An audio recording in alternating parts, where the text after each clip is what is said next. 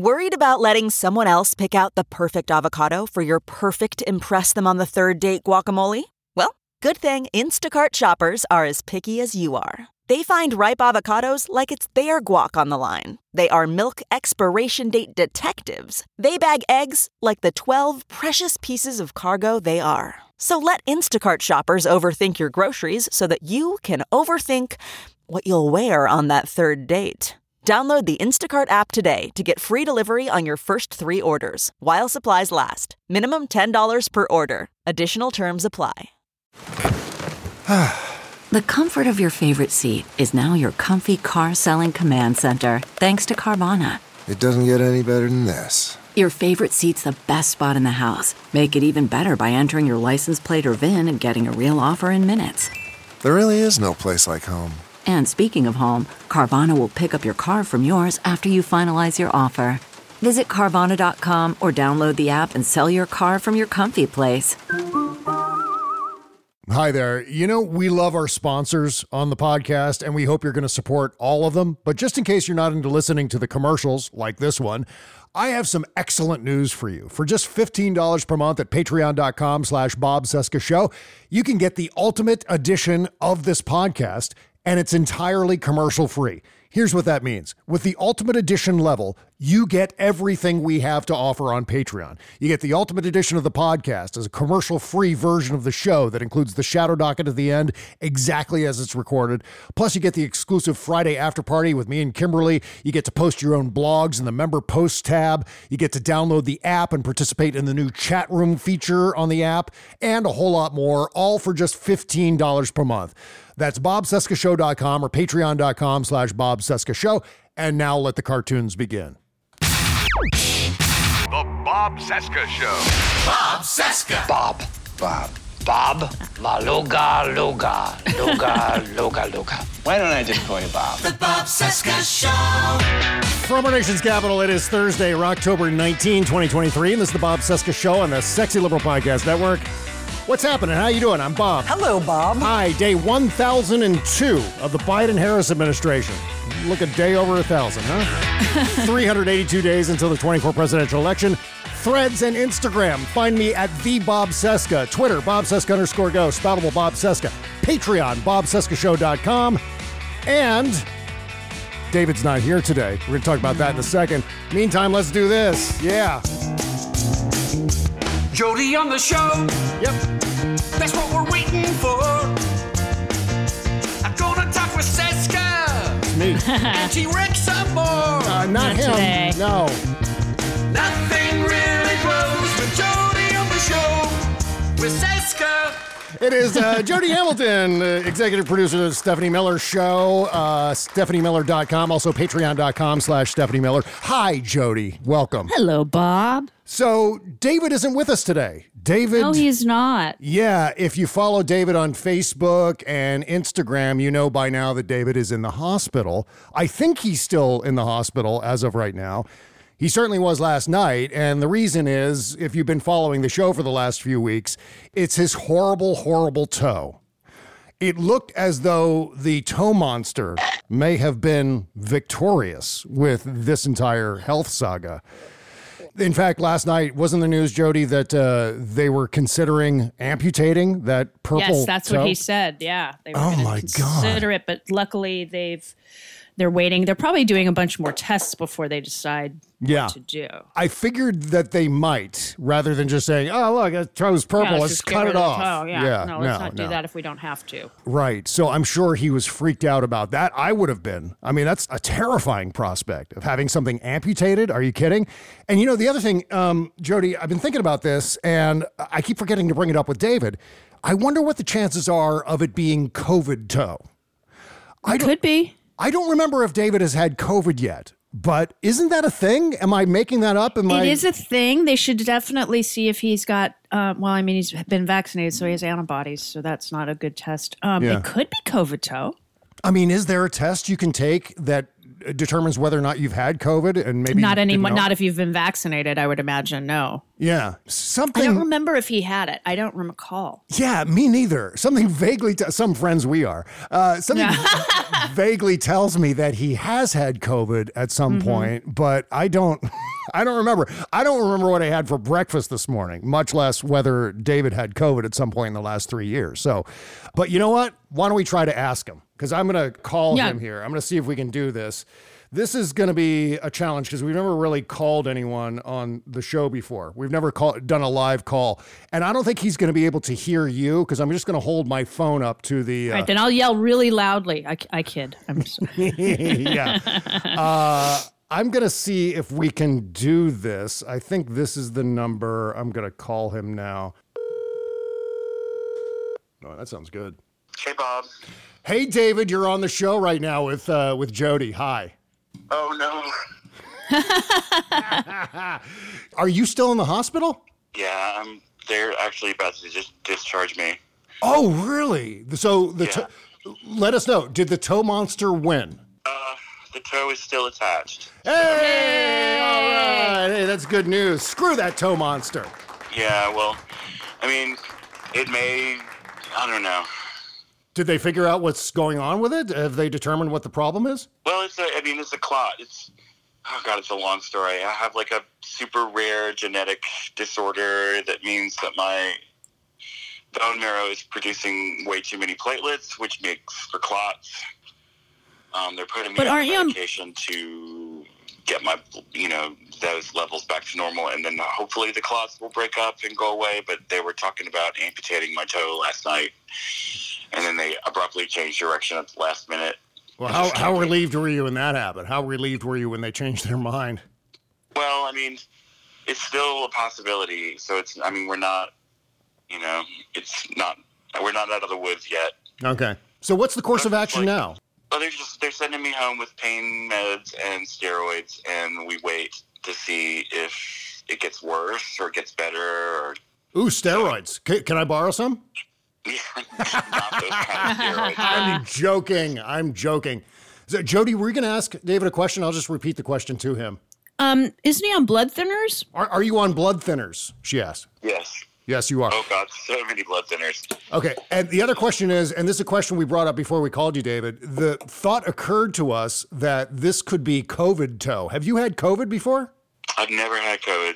Okay. Well, that no, I mean, eliminates COVID that. show is a similar thing.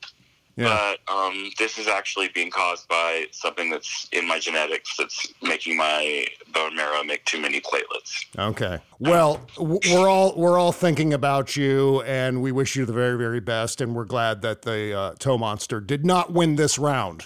Thanks. Thank you. All right. I seriously just like had a good cry just a minute ago because I'm just frustrated and I want to go home. So thanks Oh, for calling. Okay. Well, we thought we'd call and cheer you up. So, yeah. Well, I mean, in all seriousness, toe monster jokes aside, we're extremely worried about you, and we hope you're going to be okay. I'm gonna be fine. I just may have a little different walk in the future. I don't know. Turn it into something sort of jaunty and fun. Yeah, I wish. All right, my friend. Well, uh, from everyone uh, here, and of course everyone listening, big hugs to you, and uh, we hope you're going to be okay. We hope to uh, hear from you again next week. Thanks, man. All right, all right. Take it easy. Good luck with the discharge. Bye. All right, there he goes. All's well that ends well so far, I guess, huh? Well, I'm glad he's getting out and going home. Yeah, that's what's important. He just he sounds he sounds sad. So uh, It's well, I mean, hospitals are no fun. No, so- of course not. Of course not. Yeah, I've been in and out of hospitals uh, for the better part of this year with my dad and everything like that. And, and by the way, he's back in the hospital this weekend. He just got I'm so sorry. got Bob. admitted again yesterday at the ER because uh, he's having a reaction to the IV antibiotics that he's on. So it's just Oh, I- you feel terrible for him because just when you feel like he's out, he has to go back in to sort of paraphrase Right. Godfather Part Three. And so it's got to be so demoralizing for him. Yeah, I mean, when my sister got sick, when Carrie got, I have so many sisters that got sick. Uh, when Carrie got sick, to be more precise, Mm-hmm. um, she had never spent a night in a hospital ever, Yeah, yeah. And so she was terrified. There needs to be a process, Jody, and I'm sure through your myriad experiences with uh, uh, sick siblings and in and out of hospitals yourself, you know this that the process is just. It's not quite airport demoralizing, but it's kind of Close. in that range where there's nothing that's dignified about being in a hospital. It's just a humiliating experience from top to bottom. They just need to do a it- better job. Yeah. Yeah. It's it's well, I mean, you know, they're there to just make sure you're alive. Yeah, You yeah, know, yeah. and not in pain if that's an issue. Like the first time I spent the night in the hospital, I was 14 years old. And I was having jaw surgery. Yeah. And um, I spent four nights in the hospital. Um, and because of the surgery, you know, my face got super swollen. Yeah. Yeah. And so the first morning, you know, after the surgery that I'm awake, I had to go to the bathroom. Mm-hmm. And they didn't want me walking. I was still weak, obviously. And Yeah. Because it was a five and a half hour surgery. It was a it was a big deal. oh my God. Oh yeah. And uh, I'll send you pictures of before and after. Yes. And uh, uh, so, so I really had to go. So Mm-hmm. they gave me a bedpan. Now, mentally, I, I can't do that. Yeah. I, I couldn't. I was I was tried Yeah. And tried and tried for like an hour. So I was in excruciating pain. Hi, do you not want? Please stop crawling on me, Vinny. Hi, Vinny. Hey, buddy. He's, he wants to eat my headphones. Um, so anyway, now he's rubbing his face against him. I wish you could hear this. Oh, that's so sweet. So, so I'm, you know, I called the nurse again and I said, seriously, I cannot do this, and now I'm in excruciating pain. Mm-hmm. So she got a walker for me and let me walk in, and they kind of just didn't want me to see what I looked like because I looked like I had been in a fight. Yeah. Um, and my head was as big as a beach ball. It was huge. Wow. Um, from the swelling. Yeah. But I mean, you know, so being in a hospital is not fun. Bedpans, I have yet to have to use. Well, I've had to use one, but I didn't. I was unable to use it because mentally, I just I'm not going to pee in my bed. Yeah, yeah. I mean, I have an issue with pee shyness. You know when it started? Hmm. It started when the Don and Mike show was feuding with G. Gordon Liddy and the whole situation with the David Letterman picture. I've told the story a million oh, times Oh, yeah, where yeah. Liddy yelled at me about the David Letterman picture up in Buzz's newsroom and wanted me to take it down, blah, blah, blah. Fast forward to every time I'm in the bathroom after that, the bathroom at WJFK in, in Fairfax, Virginia, every time I'm in there and Gordon Liddy would walk in, that would be it. I couldn't pee anymore. Because I was terrified. I thought he was going to stab me because I was associated with this rival show. That was uh, like 21 year old uh, uh, paranoid me, or I was 22, but uh, 21, 22. Well, I mean, it it just I mean that was the most. I mean, the night before it was really bad because I was throwing up and I couldn't open my mouth. So Yeah, the yeah, yeah. Nurse had to keep suctioning out the the bloody sputum. Ooh, Um, fun. that sounds Oh yeah, I threw up. I threw up what looked like a blender. By the way, uh, I threw up a blender's worth of blood. Oh my God. So, anyone who's making a smoothie right now and listening Yes, please. to the show, Yes, please. I'm sorry. I apologize. very very sorry for that mental image. Oh my God. Yeah. Were you scared going into that? Just uh, I was. I mean, the reason that I got the surgery was um, I was 14, like I said, Mm-hmm. and my I had my teeth were um they weren't super crooked. We figured my parents were like, "Yay, she won't need braces, just some retainers, and everything will be Yeah. fine. She'll be the cheapest kid we've got. This is awesome." And um, then the orthodontist said, "Oh no." Hmm. Uh, she's going to be the most expensive one. Ah. Um, so the the options were. Can you still hear me? Because the cat just yes, uh, you dropped Okay, out for a second there, but you're fine now. Okay, good. Um, so the the doctor said, so here's your two choices. One is seven years of braces and with headgears and neck gears. Oh, that sounds fun. You know what? Kimberly actually wanted to have headgear. She made headgear for herself, even though she didn't need My it. She- sister wore wore one. Um, carry yeah, she wore a neck gear actually, not a head, Yeah. Mm. full headgear, but a neck gear. Um, and it was not attractive. Yeah. Uh, So, um, Vinny, please stop trying to eat mommy's um headphone. Well, Kimberly used an antenna from a TV and, and made Oh, one of the funny. circular antennas and attached it to her face and then went to school like that. Oh my god, So that's hilarious. Somebody she must have admired had a headgear or Yeah, I something. think so. It's the only thing that makes any sense. I love it. But yeah, they were, you know, think about it. I'm 14. They're saying seven years, Yeah. headgears, net gears. Oh, I will be 21 years old in college, looking like that as I graduate. I finally get them off when I graduate. So I was like, okay, I'm already fat. I really don't need to be that ugly on top of that. Mm-hmm. So, um, on top of my my um, unfortunate pictures. So, Oh God, you're so hard on yourself. Unnecessarily hard on yourself. oh, you Yeah. haven't seen the Getty photos. Anyway, um, so I've seen many photos of you and you always look great, but okay. Uh, these are more recent ones. All right. Um, So the other option was surgery because what the problem was, I didn't have an underbite or an overbite. My teeth met. Oh, And so for the first 14 years of my life, I had been pulling my jaw back just to close my mouth properly. oh, okay, yeah. And so that was what the neck gear was for, was to pull it back, Mm-hmm. you know? And um, so they said, well, it's, it's, uh, it's, it's surgery uh, and we'll fix that. And then I had a really gummy smile on my upper uh, teeth. And so they actually cut bone out from my upper uh, jaw. Oh my God. Um, so that that was cosmetic. That was just really nice. Um, but the lower jaw, they they they broke they broke my jaw, moved it back. You know, I still have wires in the back of my head. Um, and so that was you know the difference. And I was wired shut for seven weeks, two of which were during school. Mm, fun. So it's really fun to conjugate verbs in French when your teeth are wired shut.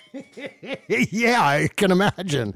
And I had to carry wire cutters with me just in case I got into an accident or something so that the paramedics or anybody could take just undo my teeth. So literally like the jaws of life for your jaw. Uh-huh. And I had to be when cuz we were living on the Big Island and we would fly to Maui every now and then to see my parents. Mm-hmm. And so I had to get clearance to bring wire cutters on these little puddle jumpers. Oh, yeah, yeah, of course. Maui. Even just the little nine seaters, they're like, no, you need, it," you know. Um. So yeah, I mean, it was. You know, I was wired shut for seven weeks, Yeah. and I lost twenty pounds. yeah, that'll do it. If you can't Uh-huh. put solid food in your mouth, sure. Yeah, and and I only drank. Hey, cat, please, seriously, I need these headphones. Um, so and I only I only drank foods that are normally liquid. Uh huh. because I knew other people that had you know had their jaws wired shut for various different reasons and one person that I spoke to said that she would just you know blend up a steak and I'm like ew Oh, that's horrifying. That would Um, yeah, isn't it? taste terrible. Yeah, yeah. A- I a mean, s- I- I- a steak like a- shake. yeah.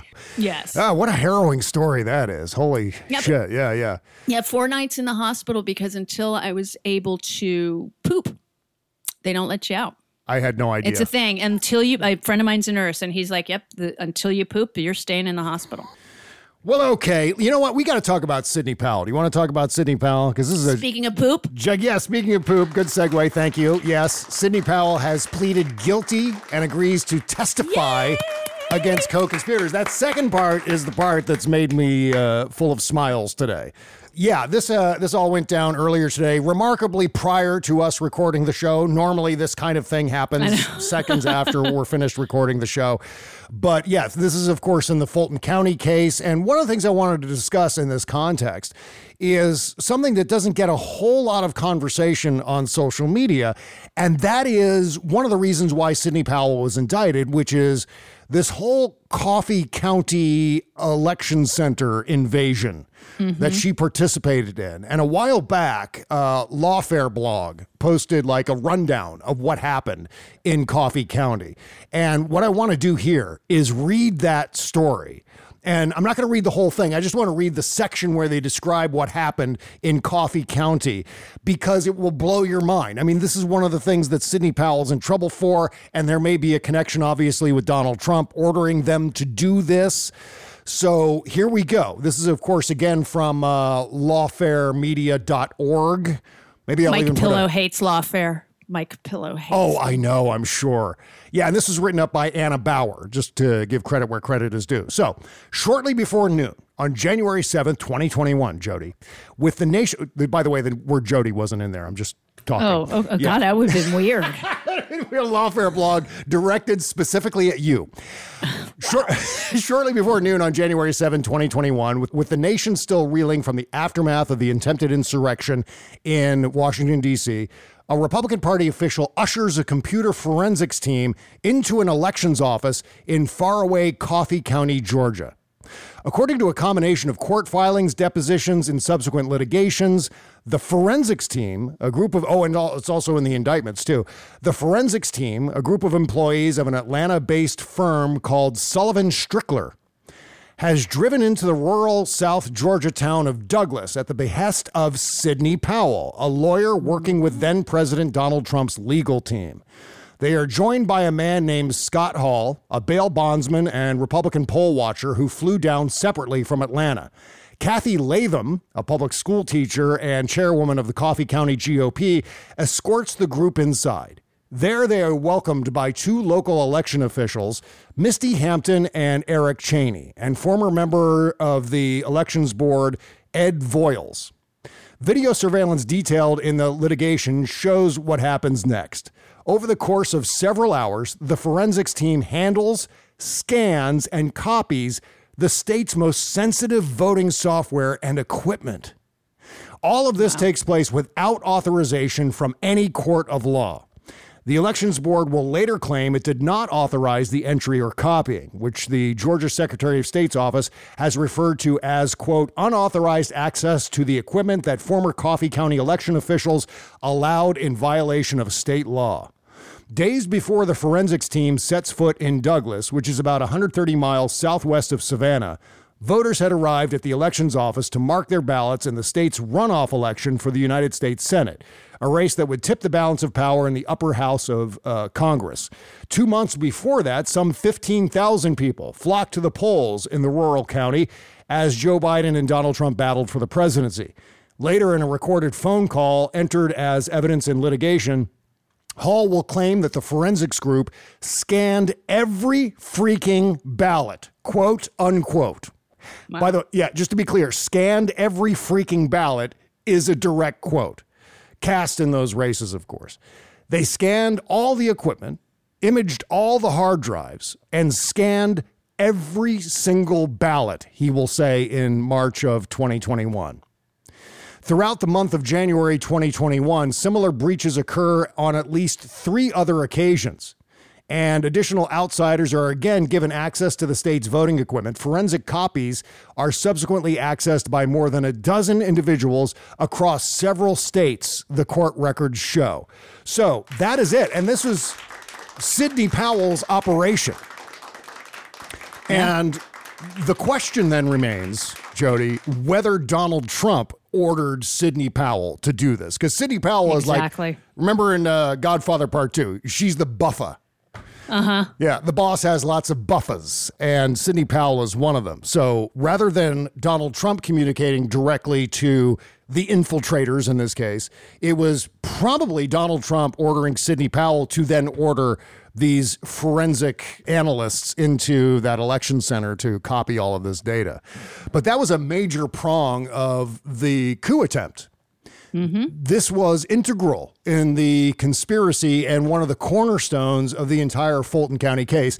And I thought it was important to recap that from the point of view of the fact that not only is Sidney Powell in the news today, but also we often tend to discuss what Donald Trump did and didn't do in the context of these cases. Well, this is something that I think is vitally important that doesn't necessarily involve Donald Trump screaming something into a microphone wasn't just uh, lawsuits and making false claims and things like that, intimidating uh, election workers. I mean, it actually involved infiltrating election systems and copying ballots, scanning ballots. God only knows how many of them. But uh, back to the main story here. Uh, the guilty plea by Sidney Powell was a blow to Mr. Trump, according to the New York Times, who faces the most charges of any defendant, along with Rudy Giuliani, his former personal lawyer. What do you think, Rudy? he thinks it's hilarious. Both men face 13 counts. Significantly, it means that a member of the Trump legal team will cooperate with the prosecution as it pursues criminal convictions related to efforts to keep the former president in power after he lost the 2020 election. Uh, let's see, Miss Powell, 68 years old, who appeared in a downtown. You know, I always think it's weird that the New York Times still puts the age of the people in the news stories in the story. It's like, well, okay, Sidney Powell, 68 years old. Why is this important? Miss Powell, 68, who appeared in a downtown Atlanta courtroom, was sentenced to six years of probation for conspiracy to commit intelligence interference or intentional interference with the performance of election duties. That is significantly less severe uh, than the outcome she would have faced if found guilty of the charges for which she was originally indicted, which included violation of the state racketeering law. She was also fined $6,000 and agreed to pay $2,700 in restitution to the state of Georgia. twenty-seven thousand.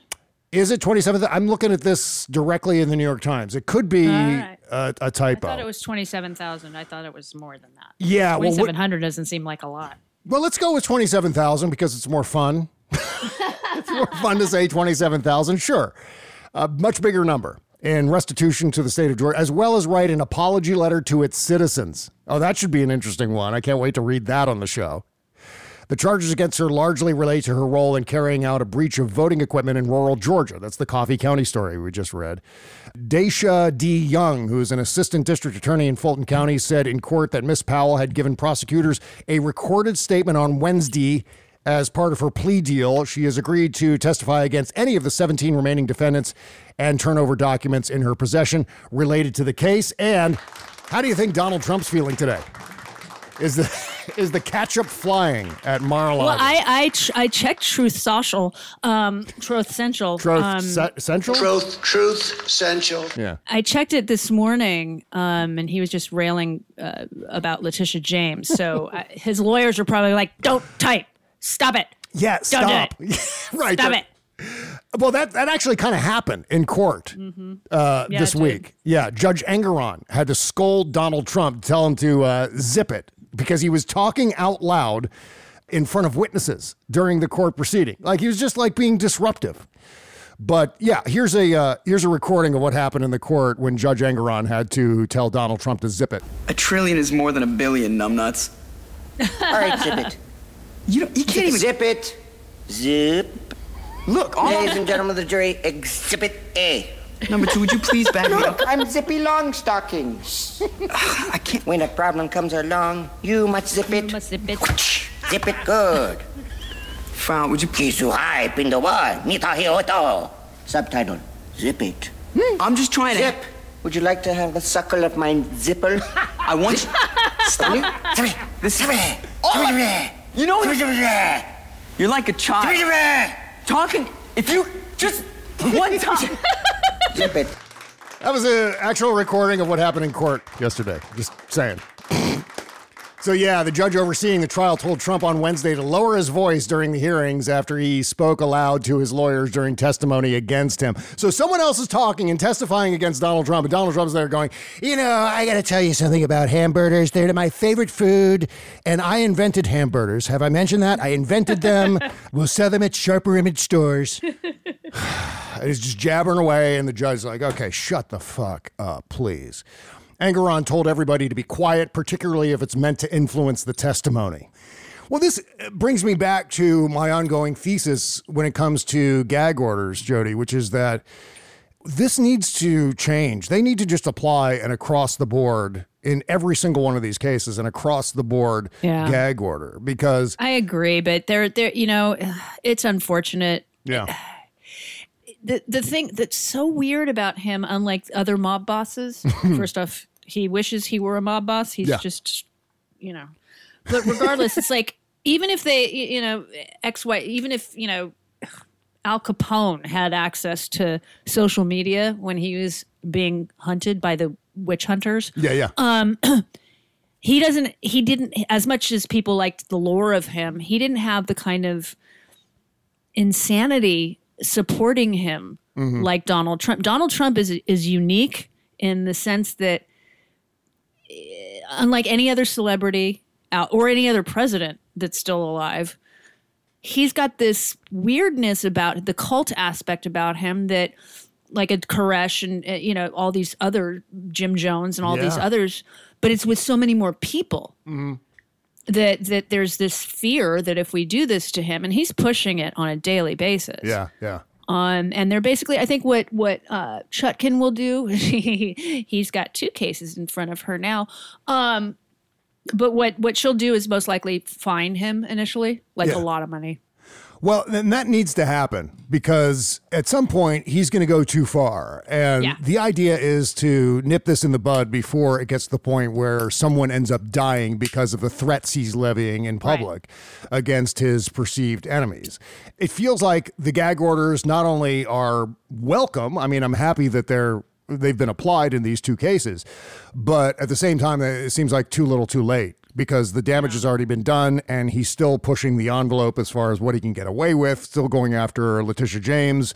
Yeah, And- but the, the the gag orders aren't against the actual prosecutor or the judge. Right. Personally, it's their staffs. Yeah. Their staffs. Yes. Um, but did we did Chutkan actually write down her gag order? Do we have the written version of it yet? I've seen the transcript of the discussion, Right. the debate about it, and I, I haven't seen the actual gag order itself. But I do know that the judge and the, the prosecutors are exempt from the gag order. It right. And and that's they can people. handle it. They have the money for security. They can handle it. Um, Yeah, uh, yeah. My view is he he should start paying for the security of anybody that he's threatening. Right. Absolutely. I mean, that is a great way to do it. I mean, what a great idea. I think that should be part of the uh, proceeding here. I think that maybe the judge should or the judges, plural. I'm getting them. By the way, I'm getting all these cases mixed up in my head. Like I had to delete a tweet yesterday because I screwed up the which which case had a gag order and which didn't. But uh, yeah, what a phenomenal idea! Make him pay for the beefed up security. I think that's a valid punishment. And just keep it coming. Like every time he says something, add another $10,000 to the bill. However much it costs. Like I'm just throwing that number out. But there's a, uh, a, a different lawsuit from the longtime partner of Brian Sicknick, Sandra Garza. That's been moving forward. The judge in that case has denied Trump's attempt to delay that lawsuit regarding January 6th. This is one of many, many, many, many lawsuits outside of the uh, four criminal cases. So, a federal judge on Wednesday denied former President Trump's attempt to delay a lawsuit against him, seeking civil damages over the January 6th Capitol attack. Uh, U.S. District Judge Amit Mehta denied Trump's stay motion in a brief order issued Wednesday, calling the request unwarranted.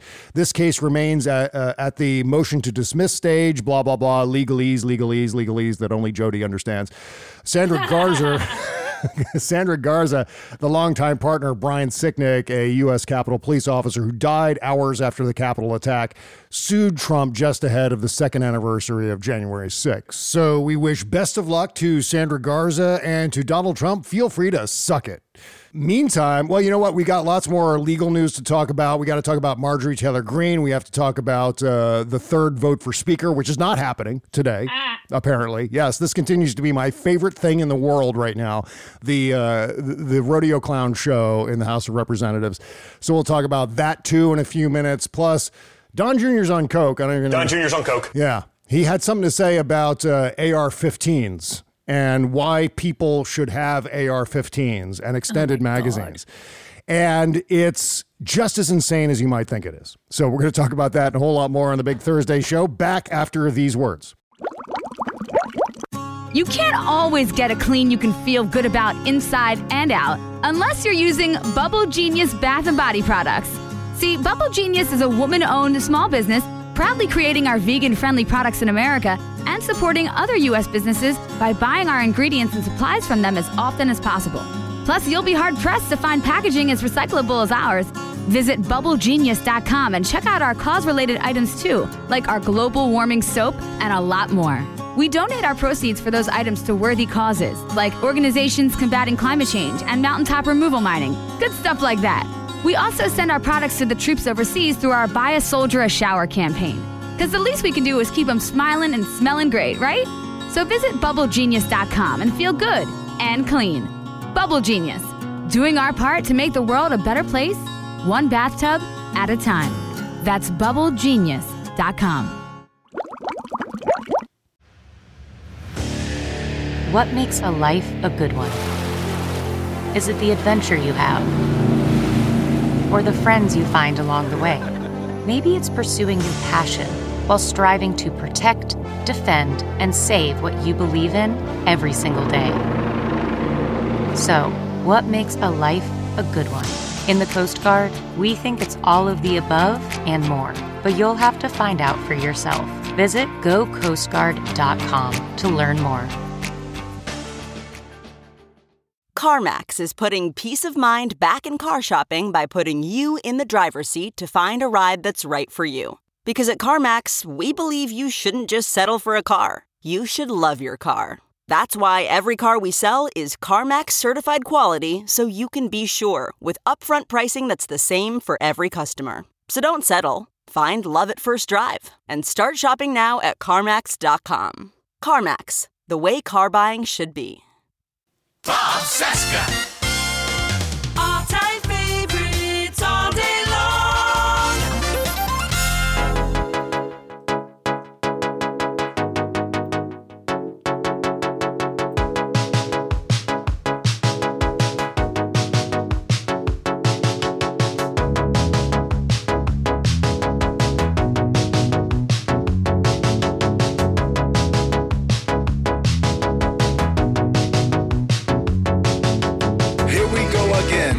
Another fine day. Greedy manipulators proudly standing in the way. Here to stay, don't fret. Shiny objects and a net. Masses like their hype, got the business model set. You would never guess what, that's right, with them heads. Frantic mice in a maze as they place big bets. Good luck on the Yeah, this is, uh, you know this one. This is BetamaxDC and a uh, song called Bruising USA. So many options, won't you Yes, indeed. I figure with the healthcare theme of today's show, would be appropriate. Bruising.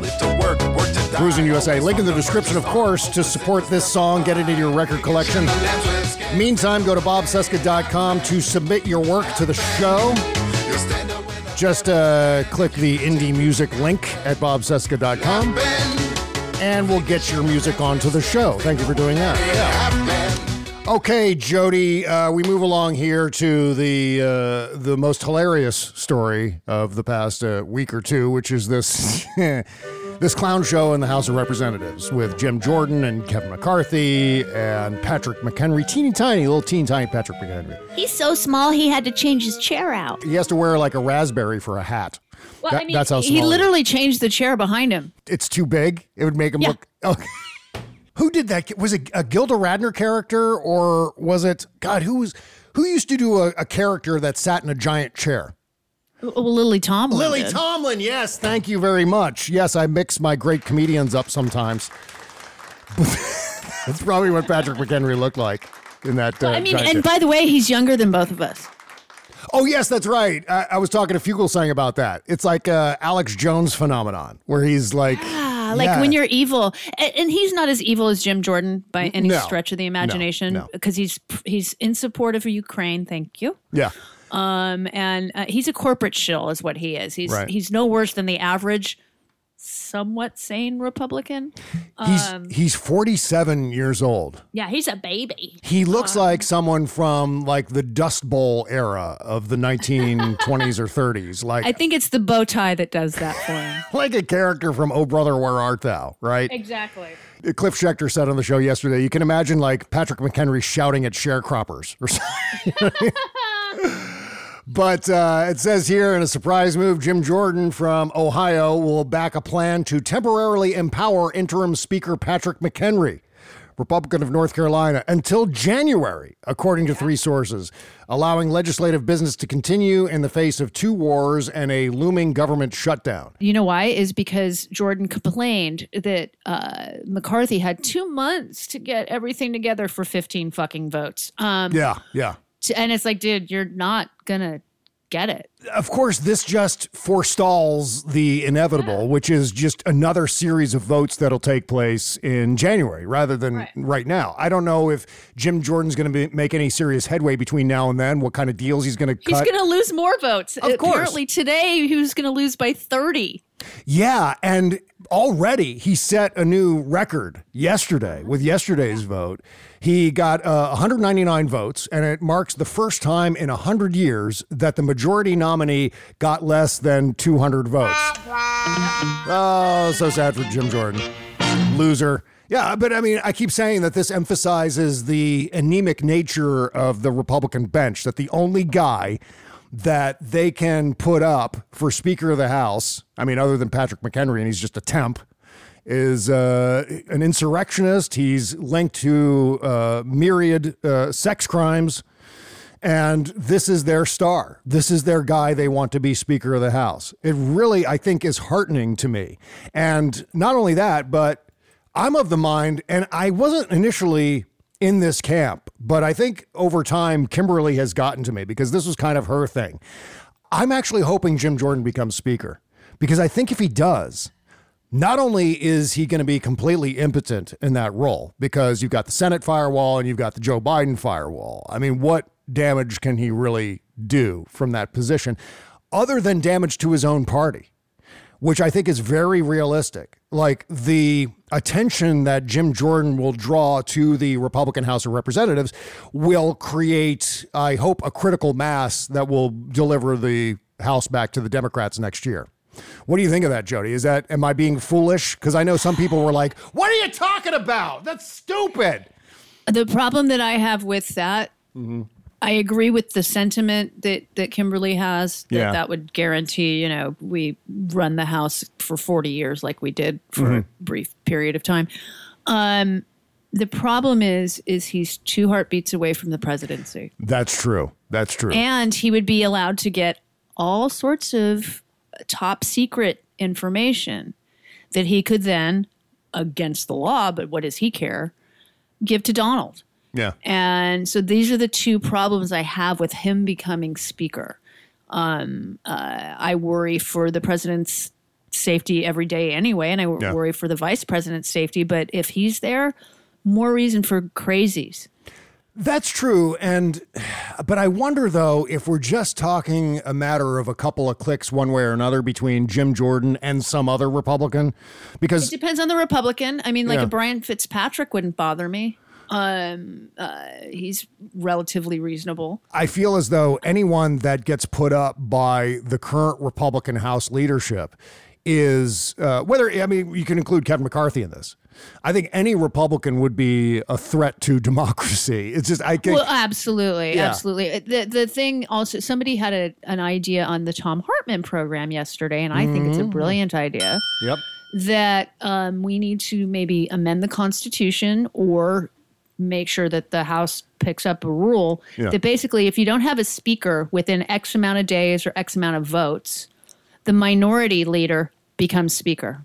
Right. Just think about it, because I mean, then your own party ain't going to kick out your own speaker if you're the majority Mm-hmm. right? Yeah. Because Hakeem Jeffries has gotten consistently 100% of the caucus to vote for him. Yeah, in fact, I think Hakeem Jeffries has received more votes for speaker than any other speaker candidate in the history of the republic. I think Exactly. That, I think that's actually a thing and not surprising in the slightest. But yeah, the threat of a Republican becoming president through some sort of order of succession thing, through heaven forbid some form of assassination. Well, that ship sailed last year in the midterms when the Republicans took back the House of Representatives. There was always going to be a yeah, but Kevin, Mc- nobody was going to kill the president or the vice president for Kevin McCarthy. Uh, I don't know. Maybe. I, the- uh, yeah, I, I see that. I mean, I understand that Jim Jordan is crazier and more dangerous than Kevin McCarthy. But again, it's it's just a matter of a couple of degrees one way or another. I mean, it's just they are still the Republicans loyal to Donald Trump are still second in line for the White House. And so, yeah, I guess it is a matter of what if what if there is some sort of Jim Jordan acolyte who would want him to become president and take action into their own hands and, and try. But it seems like it could be a possibility. I just don't know that it's that great a possibility. I mean, I don't know. Maybe I'm I just being foolish. right. I hope I, you're don't know. right. I, I pro- I'm probably being stupid about this. I'm probably going to get lots of replies of like, "What are you talking about, Bob?" But I think from an electoral point of view, I, if we just game this out from the perspective of all things being normal between now and election day 2024, or let's say uh, extend it out to the beginning of January 2025 when everyone's sworn in, it would be a good thing for the Democrats going into the next election if Jim Jordan's just flinging monkey shit all over the House. No, I agree, and and some people were worried that that uh, in 25, Yeah. if Jim Jordan were uh, still running the speakership up until you know January 6th, he wouldn't because if if the Democrats win, they're seated January 3rd. Mm-hmm. So they're the new Congress is the one that certifies the election, not the previous one. So that's not my concern. Some people are concerned about that. That's not my concern. They Yeah. are they are seated on January 3rd. Mhm. So that's when the vote and that's smart on the founders part to make them do it first. I Yeah. thank yeah, God. Yeah. Um, but uh,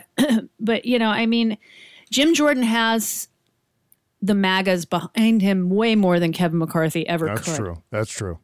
Yeah, I mean there is that risk, and I can't. It's an extreme eventuality. The mutual assassination of both the president and the vice president to install I don't the trust Secret the House. Service. Yeah, I mean that's okay. Now, all right, now we're getting into it here because yeah, you're right about that too.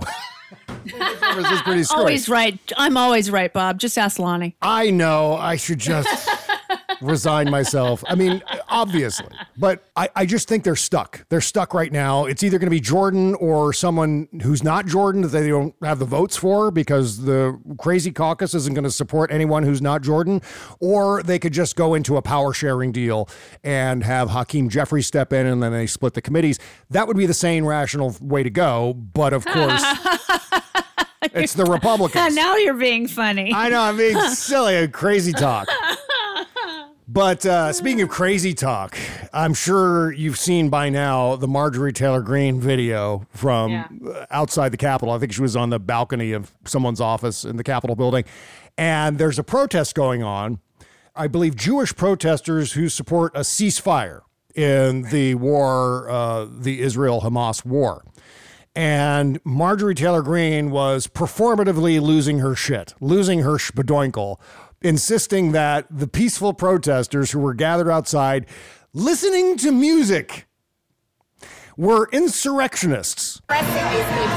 This is an insurrection. Throw these people out. What is happening? This is gonna be. She's so confused. This is an insurrection, she says. Throw these people out. What is happening? I'd like to thank the Academy. Nice, I mean, nice little does show. she know what an insurrection is? Because I don't think she does. She does not. She does not know what an insurrection is. Now they're just turning every protest into an insurrection. And there's actually kind of a serious angle to this that we should consider, which is that Yeah. because of the reaction to the prosecution of insurrectionists from January 6th, now the Republican Party, as a matter of policy, is going to regard any protest by anyone who's not wearing red baseball caps as being some form of insurrection and therefore must be put down in some way.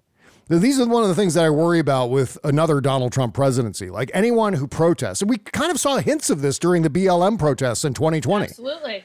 Where suddenly protesters are disappearing. People are showing up in vans and they're hauling off protesters. And uh, Donald Trump is uh, gassing protesters in Lafayette Park so he can go do a, a photo op. And then you extend that out to another four years after that.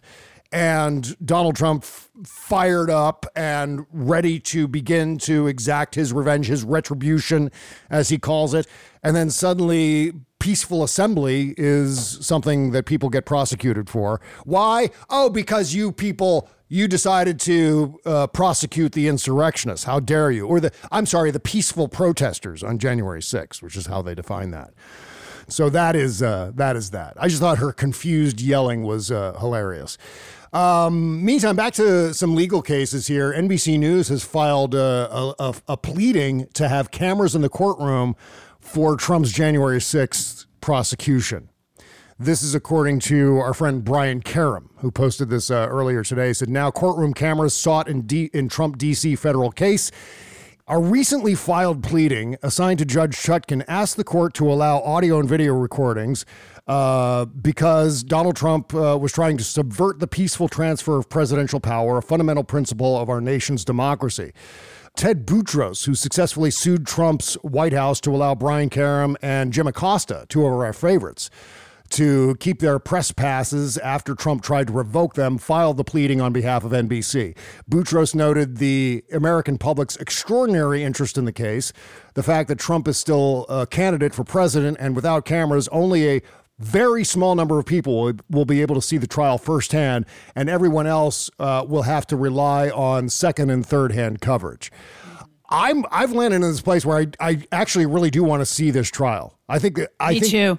this trial in particular needs to be televised because yeah. I hope that that MSNBC and other and even just broadcast networks pick up the YouTube feed or wherever it's from because you can. okay, it's going to be on YouTube. I believe it's going to be on YouTube. Um, that's how it's going to be streamed. Um, so I hope that networks decide to OJ this and do it. Yeah, God, I hope so. I think they would obviously prefer to have their own cameras in there or pool cameras. Probably, but, pool, but it will be a pool camera. It'll be the one camera whoever is. I, I want to say it's YouTube. I heard that when they first decided it was going to be te- tel- televised in quotes. Yeah. Um, televised online is basically what it's going to be versus OJ, which, by the way, that fucked up all my children for months. So fuck you, OJ. More reasons to hate that guy. Yeah, you're But, pissed at um, OJ because of the soap operas. Yes, sure. yeah, they were just gone. Um, so fuck you, OJ. But um, but I would like to OJ this, and at, at bare minimum, MSNBC, please, CNN, please, at bare minimum, put this out there on your social medias and your actual broadcasting, well, cable casting. Um, and I would like ABC, NBC, and CBS to do the same. This is important.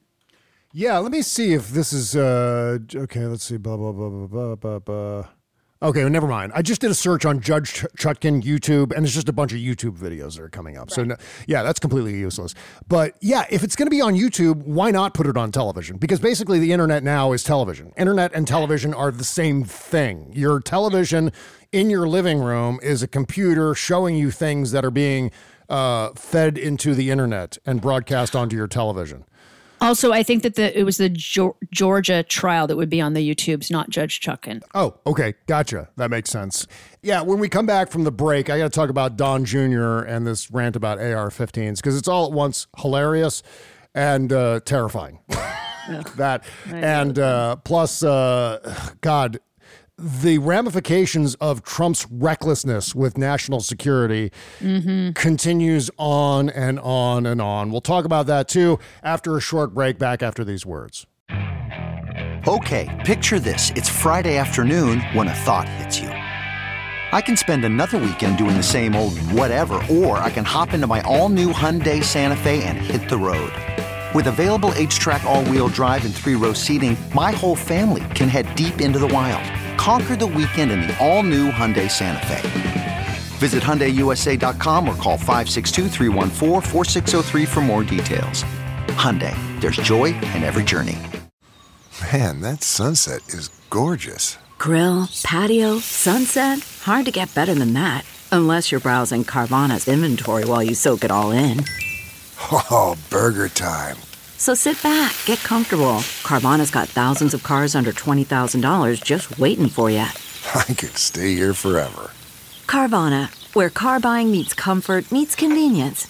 Download the app or visit Carvana.com today.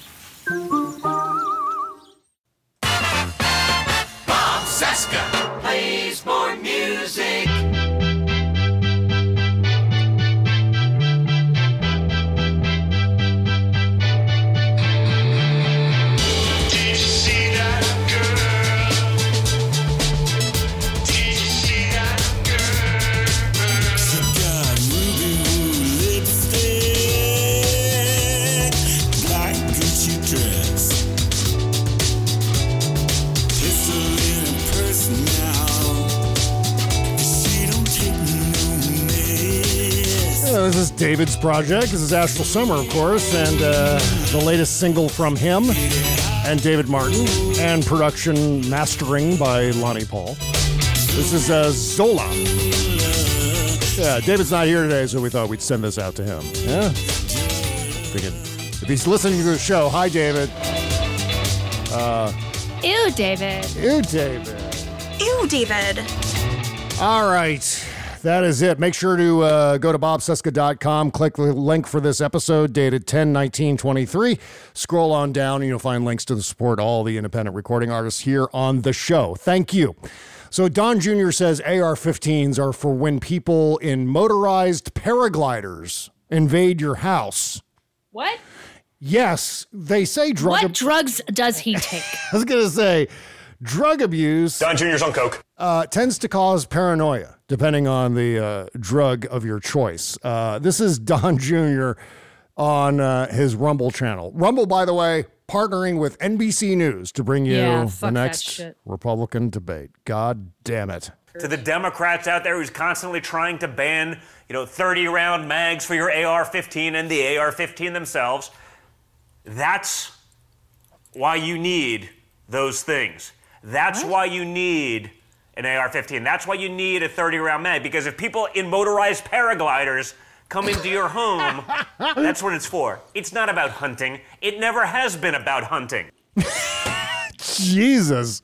Oh, I think he's talking about how Hamas got into Israel. Yeah, some of them are, were um, par- paragliding into Israel.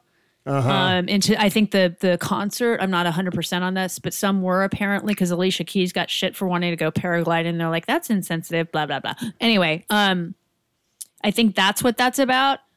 By the same token, dude, But that's why we have a national defense and military and police and people to protect us from terrorists and motorized paragliders.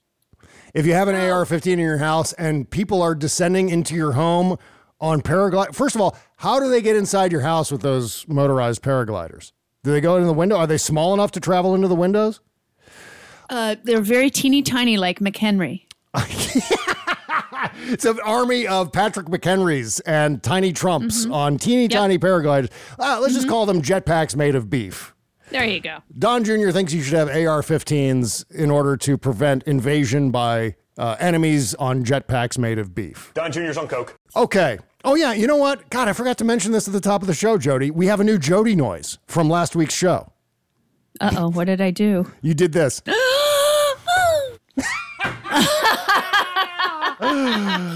I just love that. Of course, That almost sounds like an orgasm. yes. There. Well, the old Jody noise was this. oh my god. Now we have this.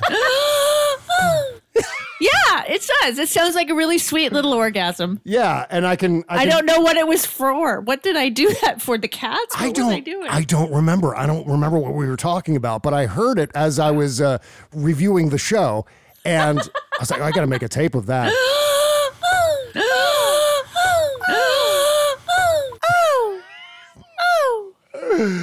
Oh, that's so much. Oh, I love fun. that. love That's that, yeah. hilarious. Yeah. Okay. Uh, meantime, uh, something that's a bit more on the serious side of things Russian intelligence sources have started disappearing after Trump recklessly declassified the Christopher Steele evidence. Remember this story? Because Donald Trump was so brittle and insecure about the whole P tape thing that he declassified all that evidence uh, related to Christopher Steele. And so now his Christopher Steele's Russian sources, two of them, have disappeared. Hmm. Donald Trump uh, was not only reckless and continues to be reckless with national security secrets, but quite a few CIA agents also were killed during Trump's four years, like a, a remarkably high number of them. So there were some real world ramifications of this, of Donald Trump's recklessness. Well, his decision to declassify evidence given by Christopher Steele about the former president's alleged links with Russia led to the disappearance of two Russian sources, according to a court document. Christopher Steele, who used to run, run MI6's Russia desk, compiled the notorious Steele dossier investigating Trump's connections to Russia. In a witness statement released on Tuesday, Steele said publication of his testimony to the Mueller investigation on the matter, originally classified secret, was an egregious and reckless act that served no purpose other than to expose me and uh, Steele's, Christopher Steele's company, our sources and our methods. Trump is attempting to sue Orbis Business Intelligence in England over the dossier, which alleged that he engaged in, quote, perverted sexual behavior, unquote, and paid bribes to Russian officials to further his business interests. The former president is claiming breach of his data protection rights and says the dossier's claims against him were false and phony and caused him reputational damage and distress. In his witness statement, Steele said the, de- uh, the decision to declassify his testimony taken on Trump's last day in office resulted in several Russian sources being exposed and suffering varying consequences. That sounds horrible. So, but naturally, Donald Trump doesn't give a shit about any of this. He doesn't care about anyone other than himself. No. I mean, if he's willing to throw his own allies, his own inner circle people, even his own children under a bus, Do you think he thinks twice about either CIA operatives who he doesn't know or Russian sources, Russian intelligence sources who are giving us valuable information about what Putin is doing, what the oligarchs inside Russia are doing, what perhaps even the FSB and the GRU are doing to an extent? These are valuable uh, uh, assets for uh, not only British intelligence, but American intelligence. And naturally, all that shit gets shared. So now it could be that Donald Trump's recklessness has resulted in deaths, not just the exposure of national security secrets, but actual deaths of the agents who collect that intelligence. Oh yeah. God, it's one of those things that I start to think about from the perspective of the news coverage surrounding Donald Trump. The fact that he is so utterly reckless with these national security secrets just from an unpatriotic point of view, from a lack of American patriotism. Like he is so reckless that it damages his own nation's ability to collect this information, to find reliable sources. You think anyone, any foreign intelligence sources who bring us information really want to work with America ever again? Well, uh, not with not with the prospect of Donald coming back. Yeah, yeah, exactly. But I mean, the, how, how often do you get burned by a president before you say, okay, well, you give anything to the United States, and there's a possibility that Donald Trump's going to get his hands on it, or one of Donald Trump's minions, or successors, or copycats, and then suddenly it's out there again, and s- suddenly uh, th- your Big Mac has polonium in it. You know, or you end up uh, being tossed out a window. I'm sorry, you end up falling out of a window accidentally. Windows are very, very difficult to walk by without falling out. It's just tough. That's right. And uh, finally, here, before we wrap up the show, uh, Joe Biden's campaign account now has more followers on Tr- Truth Central Truth, truth, central. than Trump's campaign account. I love it. And I'm also having a great time trolling Donald Trump on Truth Central. I'm going there quite a bit um, until I get banned. Victor Shee, by the way, uh, commented on this story. Is that Donald Trump can't even beat Joe Biden on his social media account? How will he beat him in a real election? Dark Brandon at his best. Well done to uh, the Stephanie Miller Show stem cell. Victor Yes. Shee. He'll still be called that when he's like 45. I wonder how he feels about that. I was wondering Uh, what. he's fine. He smiles every time. I'm he's sure fine. he's a good guy. He's a really good guy. He's a good boy. Yes, indeed. Okay, by the way, make sure to uh, listen to the Wednesday show with me and Cliff Schechter. Had a fun time yesterday. It's one of those situations where I just say, Hi, Cliff. And then 45 minutes later, I say, Thanks for being on, Cliff. Talk to you next time. That's my favorite kind of place. Yes, outstanding. I just throw out topics and let Cliff go. And he just goes and goes and goes. He loves to run and run. Um, and it's always very entertaining. Cliff is always very popular when he comes on the show. Make sure to support his YouTube channel. It's, uh, I think, youtube.com slash C Schechter. We're going to try to get Cliff to 100,000 subscribers Yeah. on his YouTube channel. So we'll try. We'll at least give him a couple dozen, maybe, because we only have a couple dozen listeners of this show. So if if all of you go and support his YouTube channel, uh, 24 subscribers closer to 100,000, that's valid. No, it's close. Hey, every vote counts. Give it a shot. We have way more than 24 listeners of this show, by the way. Just saying. 25? Yes, good guess. Very good. Um, but yeah, what happens is when you get to 100,000 subscribers on YouTube, they send you a special plaque. Like they give you a trophy for getting to 100,000 subscribers. And uh, yeah, I still haven't been able to figure out how to break through on YouTube. I've tried posted vi- posting videos over there, and it's just I don't I don't do it enough for it to work. Welcome to my world. Uh, yes, exactly. So, meantime, uh, be sure to support the Stephanie Miller Show, which Jody Hamilton is the executive producer of. Uh, Patreon.com slash Stephanie Miller Show. Also, Kimberly Johnson's Patreon page is patreon.com slash start me up. David Ferguson's Patreon is patreon.com slash astral summer. And uh, you can follow Buzz Burbank on Twitter at Michael J. Elston And then threads, too. which is his real name, yes, and also on Threads, yes. By the way, the reach on Threads is far greater than YouTube now. Posted the same thing I did on both Threads and Twitter today. Way more engagement on Threads.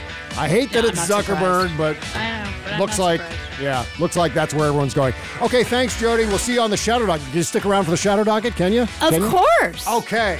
See you over there on our Patreon page, patreon.com slash Bob Cesca Show. Have a great weekend. Bye bye.